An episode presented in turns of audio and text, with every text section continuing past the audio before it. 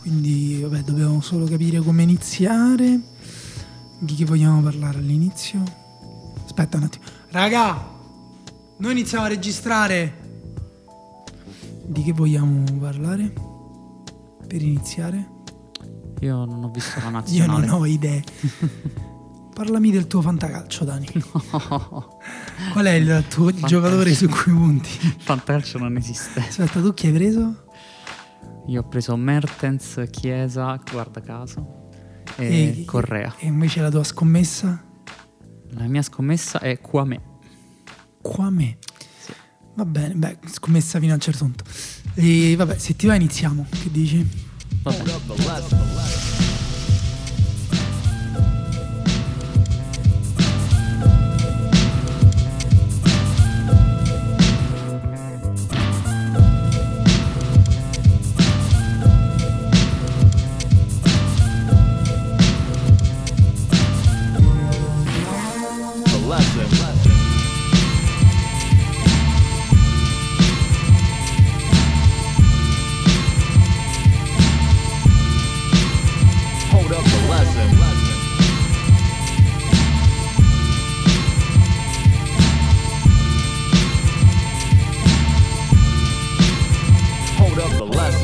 Allora direi che possiamo dire che questa è la settima puntata del podcast Lobanowski che trovate su fenomeno.eu ehm, powered by Spreaker. E, mm, noi siamo, io sono Daniele Manusia qui davanti a me c'è Daniele Morrone eh, Daniele V Morrone anzi un giorno magari vi diremo per che cosa sta la V.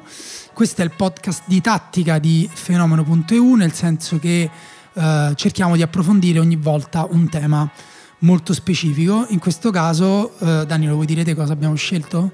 Abbiamo scelto quattro grandi talenti italiani under 23, un po' per iniziare la stagione e capire in vista dell'Europeo 2020.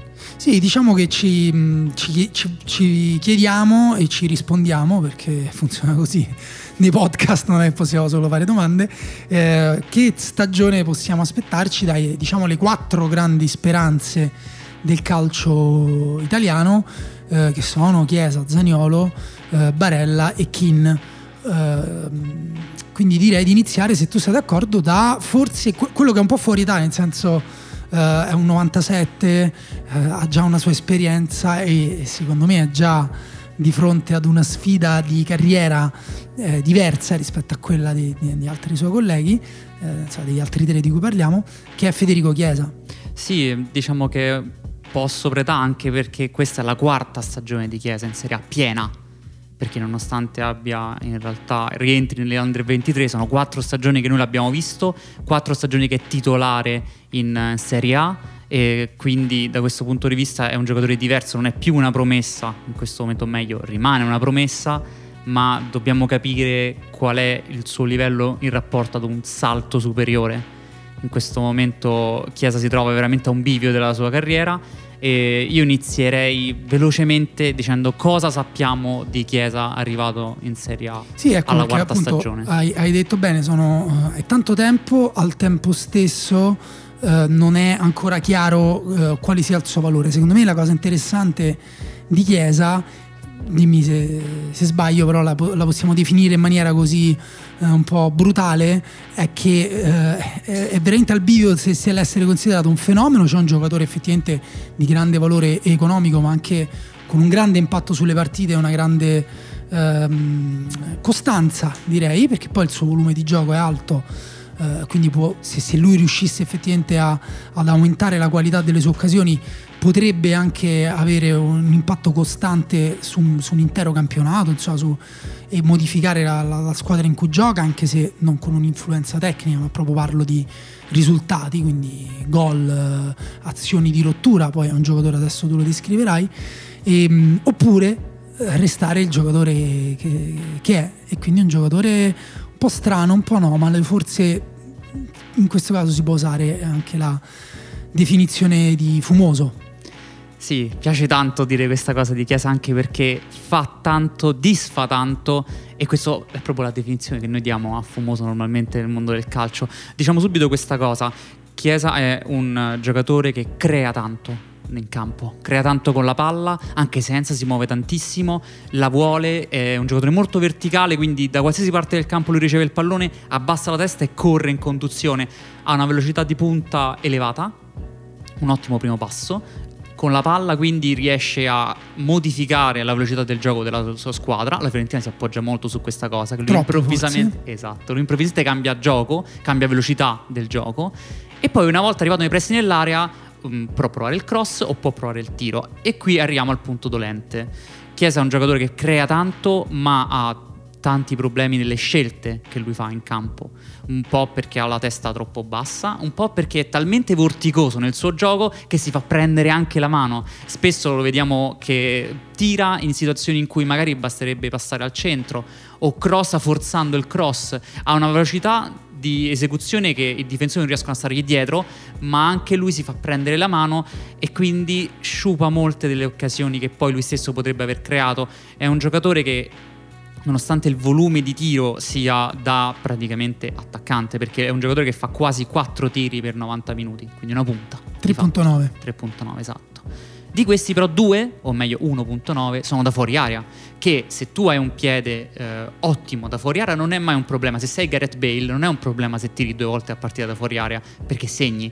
Chiesa non ha ancora dimostrato di avere quel piede lì e infatti ha un problema di finalizzazione delle occasioni di gioco che crea.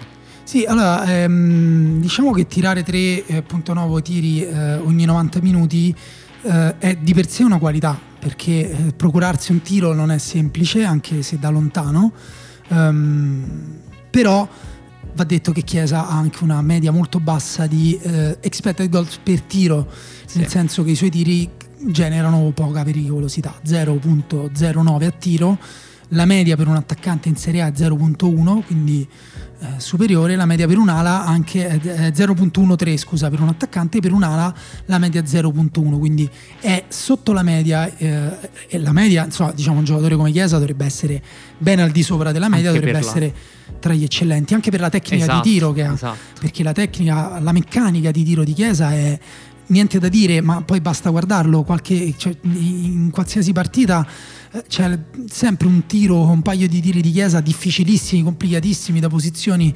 magari eh, complicate, che però finisce fuori di pochissimo. Ecco, se quel fuori di pochissimo diventa un dentro di pochissimo, parliamo di un fenomeno, perché... Cambia la carriera. Esatto, ti cambia la carriera, altrimenti parliamo di diamanti. Bravo, io ho sottolineato, ho scritto questa cosa tra di noi quando ci stavamo documentando. Mi ricorda molto la carriera di Diamanti, un giocatore con una tecnica di calcio eccellente, proprio tra le migliori tecniche calcio in Serie A nel suo momento, una scelta di tiro pessima e quindi finiva a tirare tanto, tirare da posizioni sbagliate e la sua tecnica di calcio diluiva perché non segnava. Sì, poi si, si può tirare tanto per mille ragioni. Cioè, Sì. Candreva, ad esempio, è un giocatore che molto semplicemente sente di avere grandi responsabilità. A un certo punto della sua carriera ne aveva effettivamente troppe e quindi era portato a tirare. Prendi Cristiano Ronaldo, tira tanto, ma è sempre pericoloso e la sua tecnica di tiro, tra l'altro, è modificata proprio su eh, diciamo non, non- è un calcio né naturale né eh, ipertecnico né per niente nonostante parliamo appunto di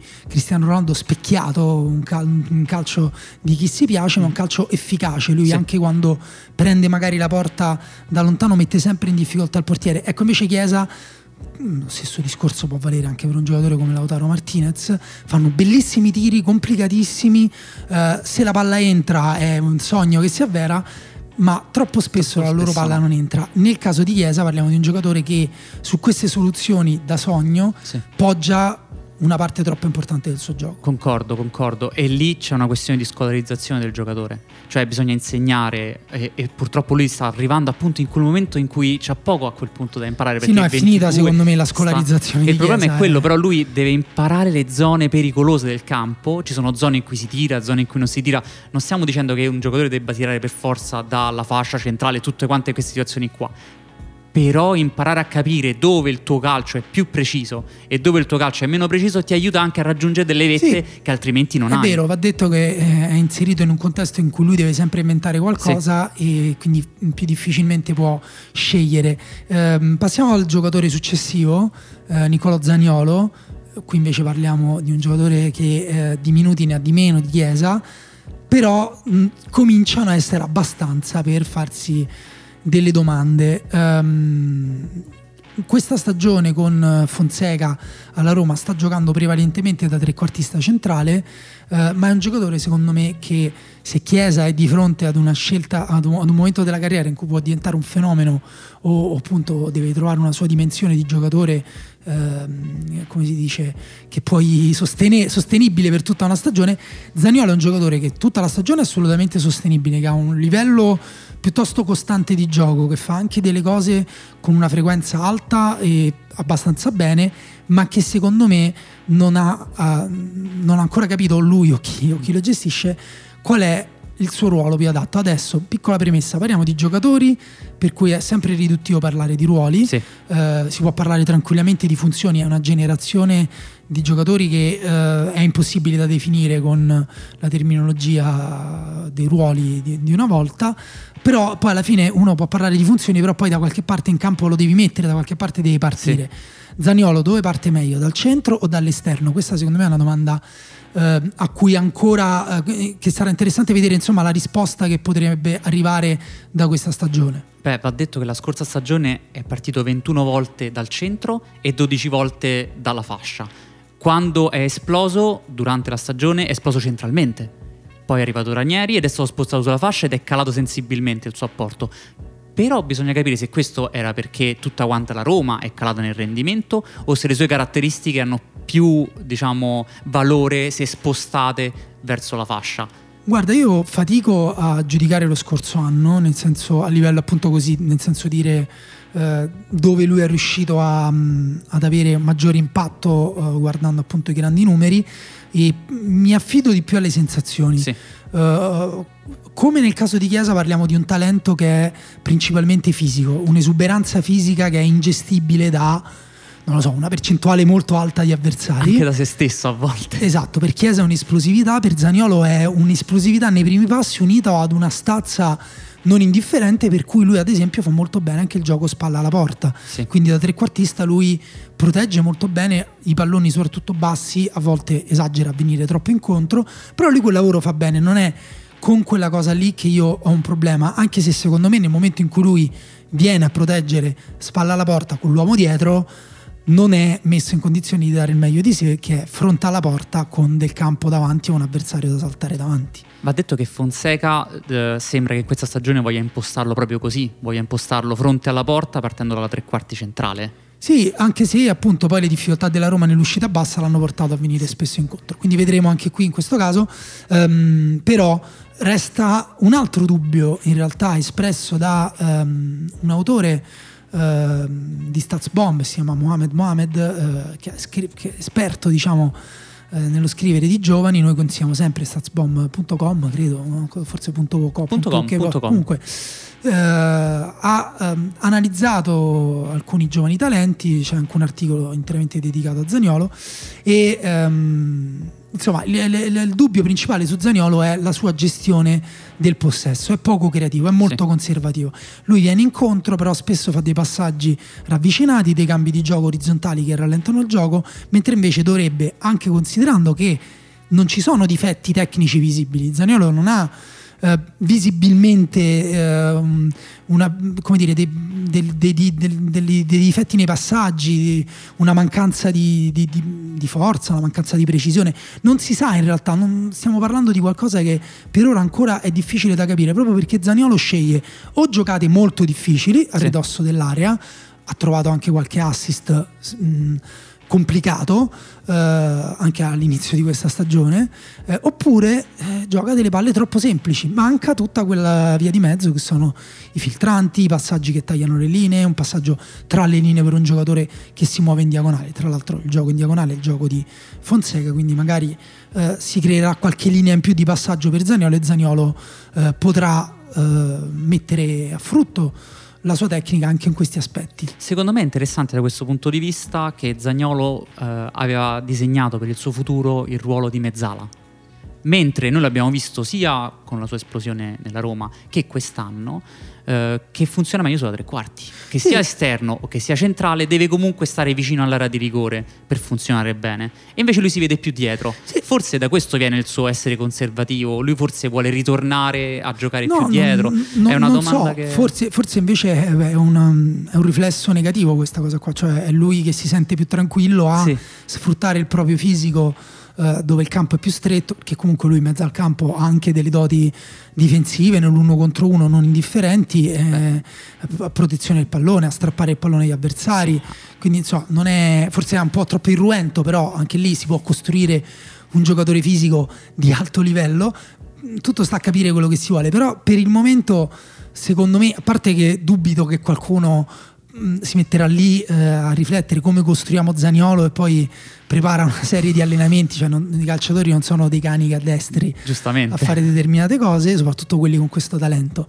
Quello che vediamo per ora, secondo me, è un giocatore che è più vicino all'essere eh, un trequartista esterno finalizzatore piuttosto che un creatore di gioco. Ti faccio un esempio, più avanti parliamo anche di Barella, ma ehm, Bar- eh, Barella e Zaniolo hanno Barella più eh, assist per eh, diciamo expected assist anche qua parliamo quindi di Passaggi eh, assist chiave, potenziali.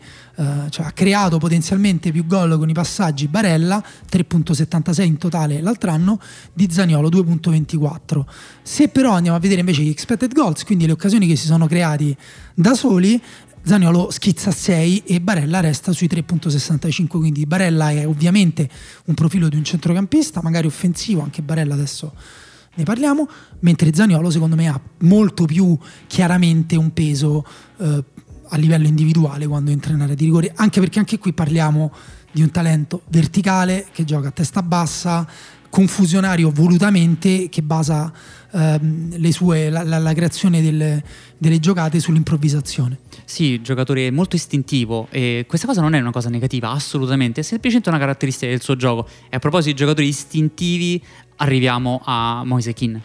Moise Kean è una punta o un attaccante, adesso definiamo bene questa cosa, di enorme talento. Lo vedi appena tocca il pallone che, è un giocatore dal punto di vista tecnico e del rapporto del controllo del corpo superiore per quelli della sua età, perché lui parliamo di 19enne. sì lui è proprio un 2000 Sì.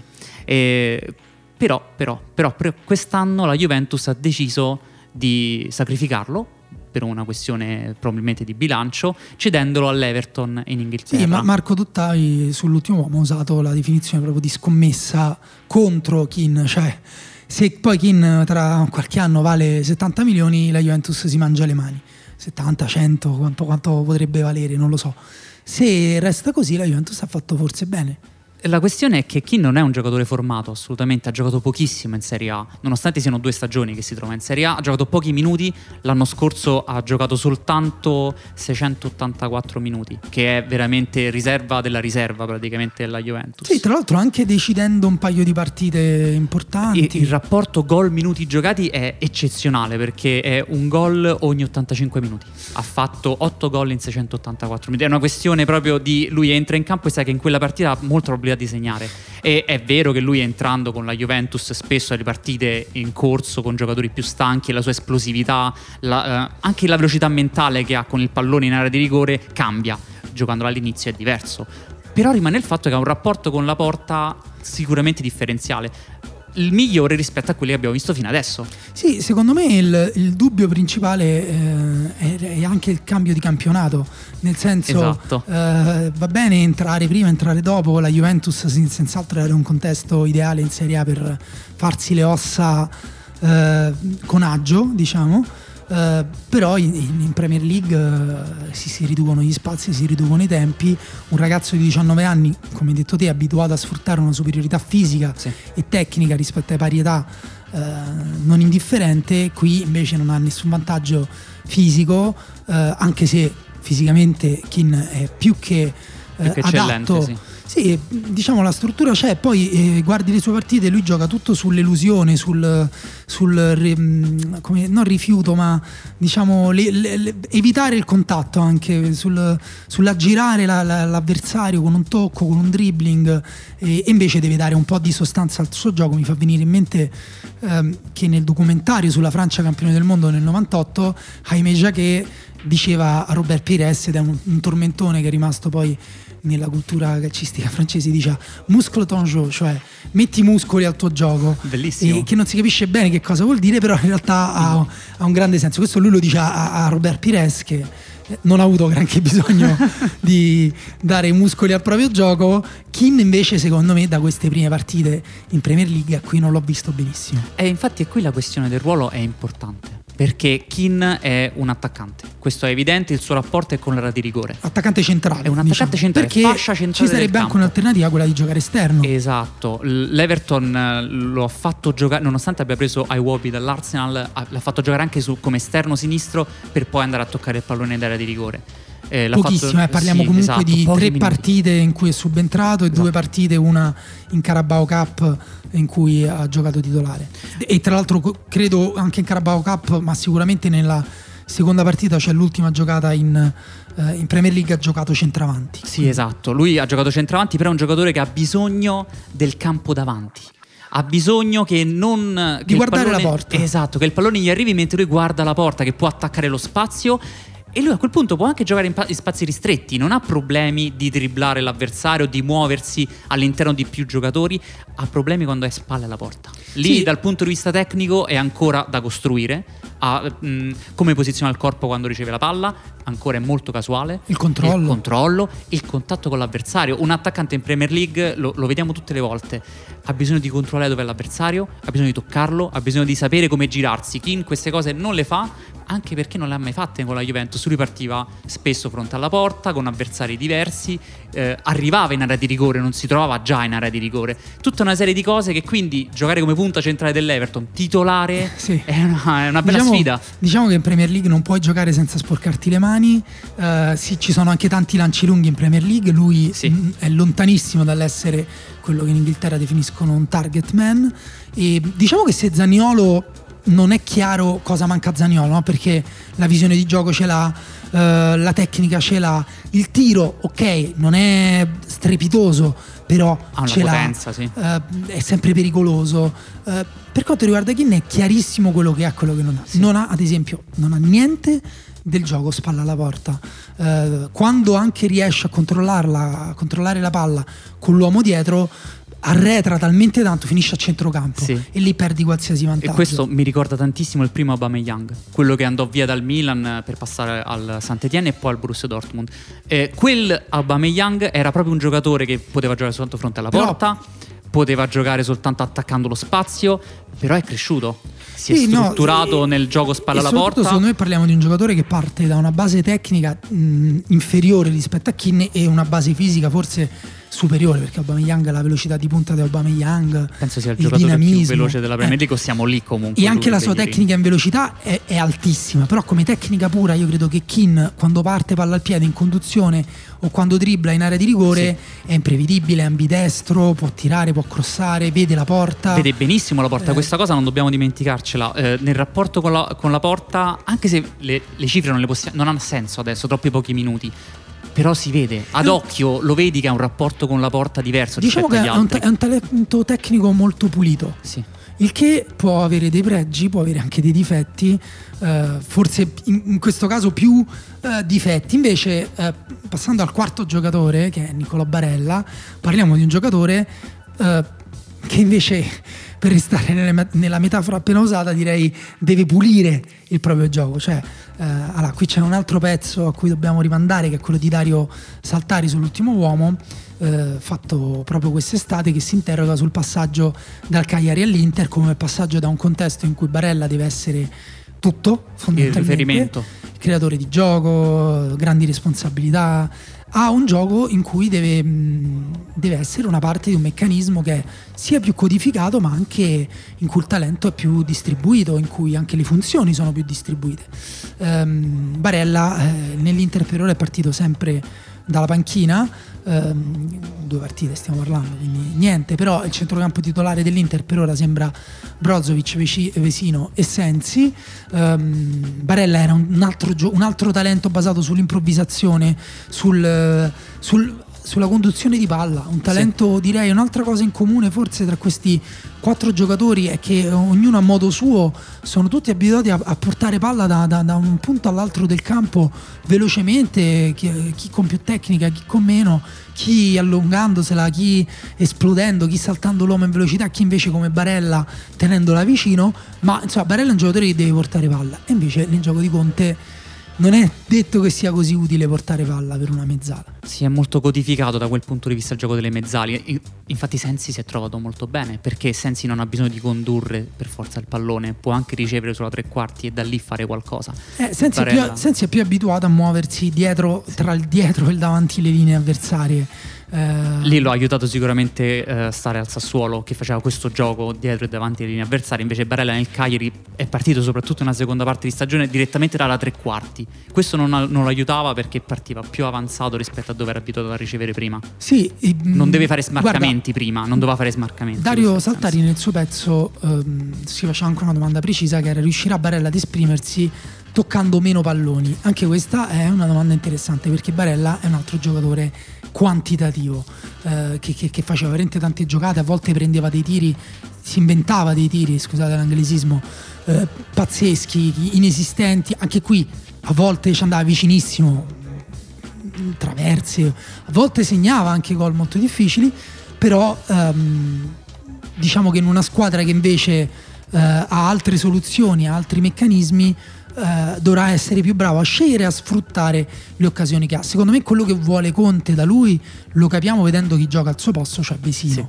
Ehm, vero che Vesino fisicamente copre più campo perché è più grande, è più equilibrato, resta più vicino a Brozovic, resta basso, si allarga nello spazio del, mh, diciamo, eh, sotto l'esterno eh, a tutta fascia che si alza per dare proprio per consolidare la manovra su una fascia. Un gioco molto conservatore, molto ehm, prudente, diciamo, che Barella ha nelle sue corde, anche con l'Italia, secondo me, eh, ha, ha fatto un tipo di gioco diverso da quando c'è Roberto Mancini rispetto a quello che faceva nel Cagliari.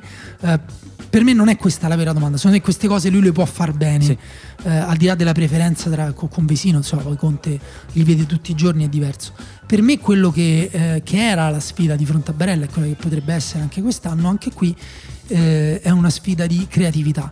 Parliamo di un altro giocatore che deve eh, aumentare eh, i filtranti, deve aumentare le palle ambiziose, deve aumentare i taglialinee, deve anche aumentare gli scambi 1-2 per andare al tiro e mh, la presenza ce l'ha sulla Sì. tre quarti, però manca poi la, mh, la determinazione forse di fare una giocata decisiva non pescando un coniglio dal cilindro, diciamo. Bravissimo, secondo me la questione è proprio la continuità nelle azioni che fa.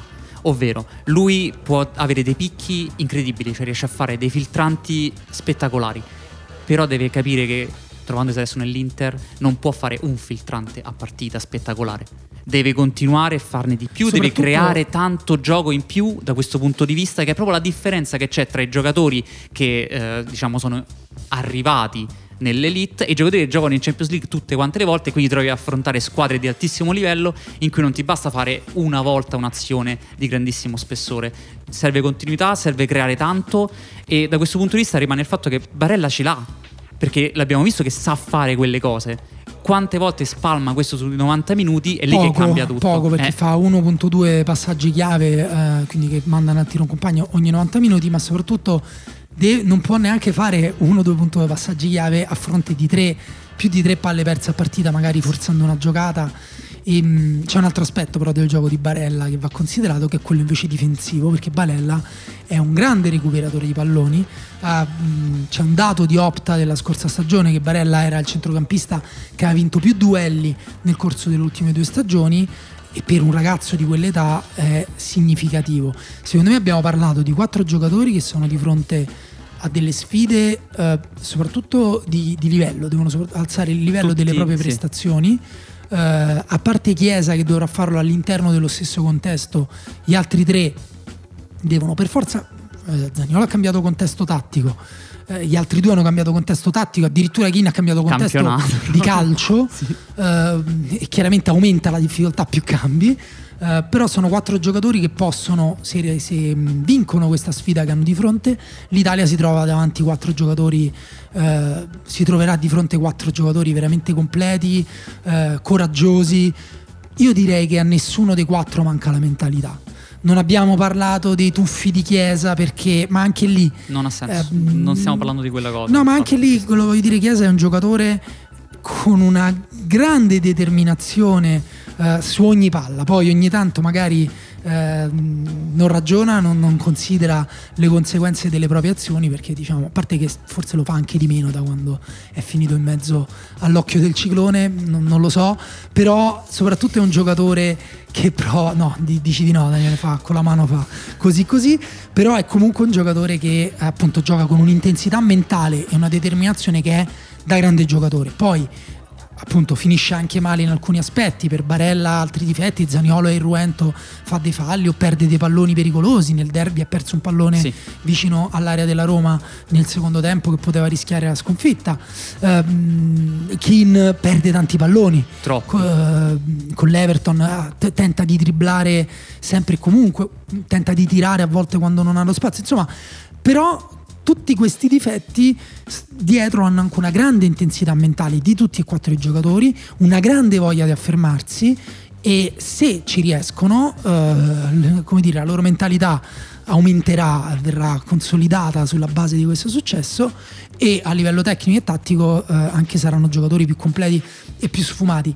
Prima di chiudere con il consueto quiz di Marco Dottavi, se ti va, potremmo parlare di altri 3-4 giocatori che, che, insomma interessanti, sempre molto giovani, proprio due parole, a cominciare da quello che secondo me può diventare, mi sbilancio, uno dei più forti terzini sinistri al mondo nel giro veramente di poco, che è Luca Pellegrini Sì, del Cagliari, cioè di proprietà della Juventus, scambiato dalla Roma con Spinazzola e adesso al Cagliari. Pellegrini lo sappiamo da circa 5 anni, no? Che è un predestinato del ruolo, praticamente. A parte il fatto che era di Raiola da 5 anni, quindi solitamente a quel livello. A parte il fatto che ha giocato pochissimo comunque in Serie A. No, no, però parto- parlo a Francesco- livello giovanile. A livello giovanile si sapeva già che lui era un talento diverso. Però ha avuto due gravi infortuni Esatto. alle ginocchia, a quanto pare sembrano messi completamente alle spalle. E però non sono da sottovalutare perché Luca Pellegrini è un talento anche qui, soprattutto fisico.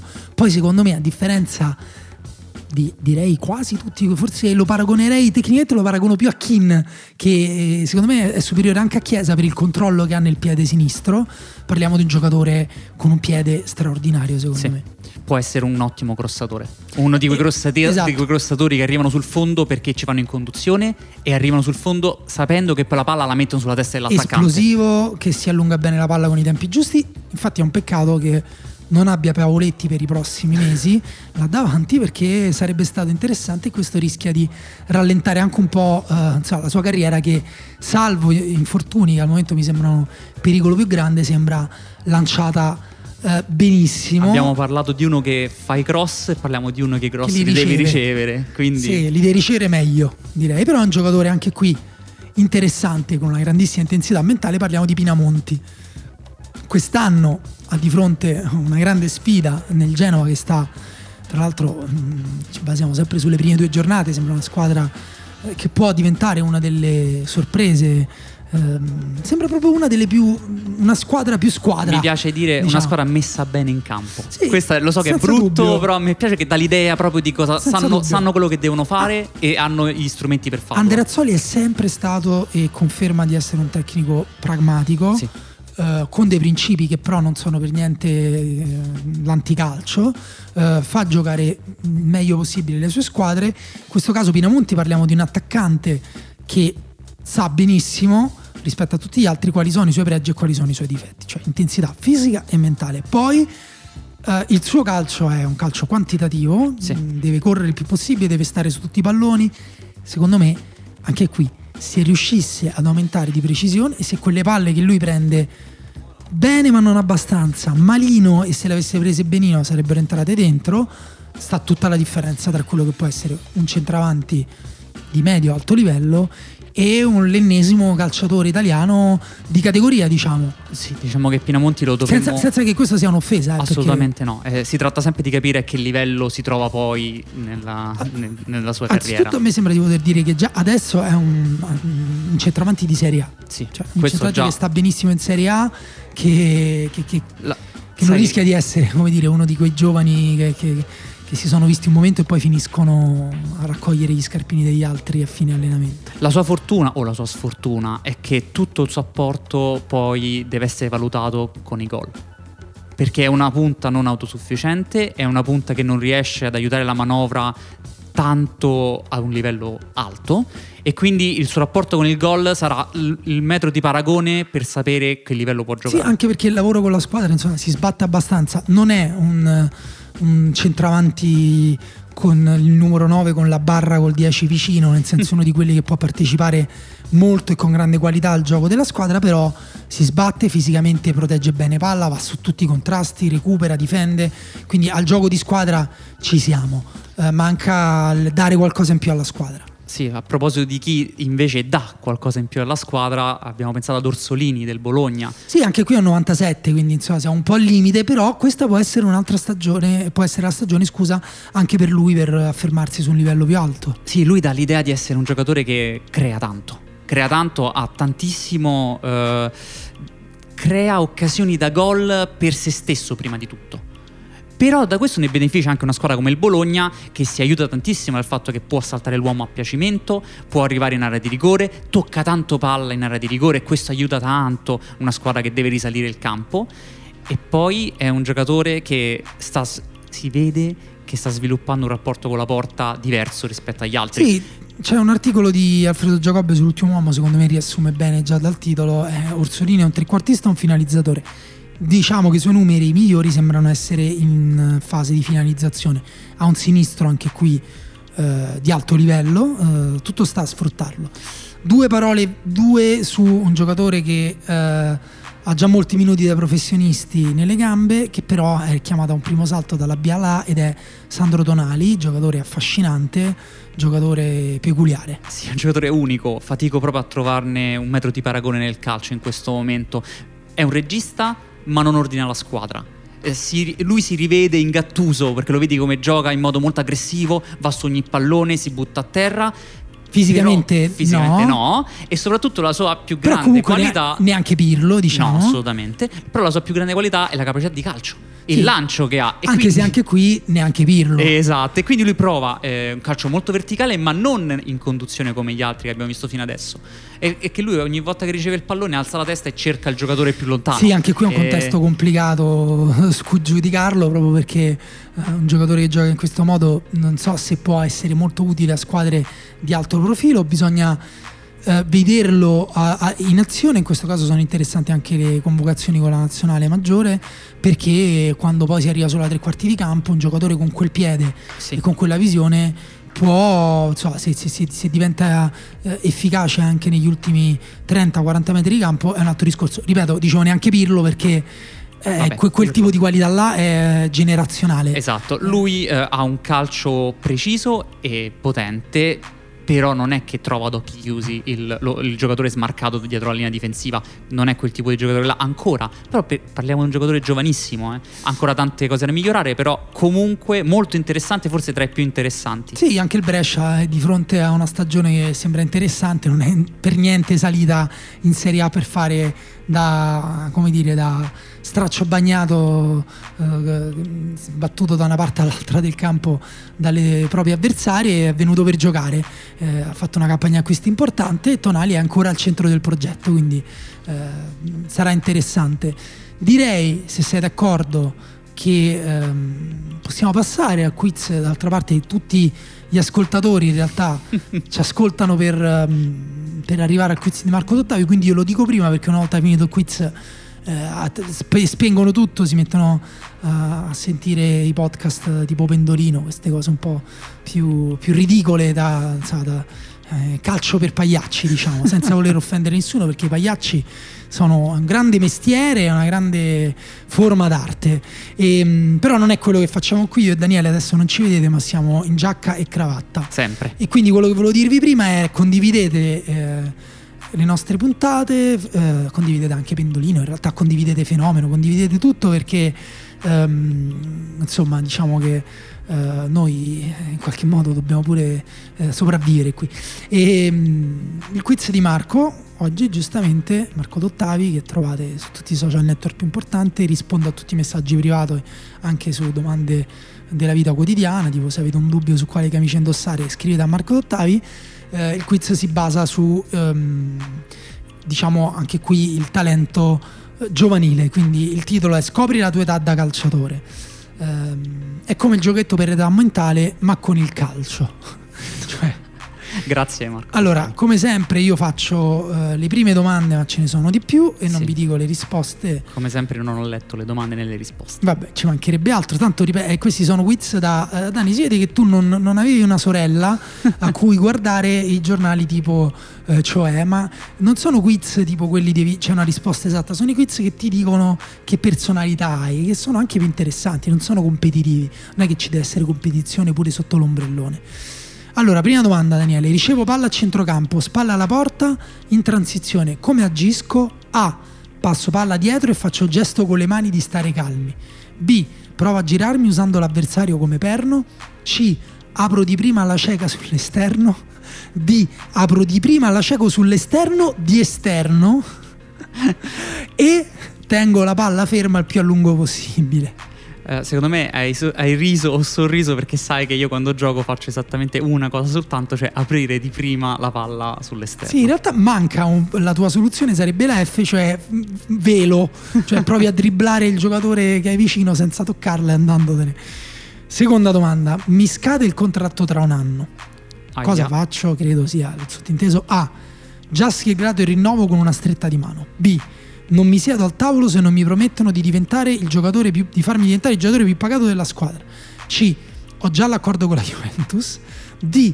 Deciderò dopo aver parlato con la mia famiglia. E mino mino mino. Beh, io mi affido ovviamente a chi ne sa più di me di mercato e di soldi, quindi mi affido a Mino Raiola che mi troverà una squadra di alto livello. Va bene, io direi, va, guarda, te ne faccio un'altra, te ne faccio un'altra perché è molto bella questa. Eh, cosa fai nel tuo giorno libero? A. Le mie storie di Instagram vanno a fuoco. B. PlayStation e trap. C. Porto a scuola mio figlio, faccio shopping con mia moglie. D. Dormo molto, vado in palestra, curo la mia vita. Io credo immaginare che sia il giocatore D. E studio un po' per il mio futuro. Che Eh, questo non esiste, questo mm. giocatore che studia un po' per il suo futuro non esiste. No, no, io ho Instagram che va a fuoco. Bene, perfetto. Allora, ci sono altre domande, ci sono altre risposte e scoprite chi siete su fenomeno.eu, il quiz di Marco Dottavi. Questa era Lobanowski, la settima puntata. Di fronte a me, con un grandissimo completo, giacca e cravatta con lo stemma del Barcellona, è Daniele Morrone. Io sono Daniele Manusia, vi ringrazio e vi saluto. Ciao.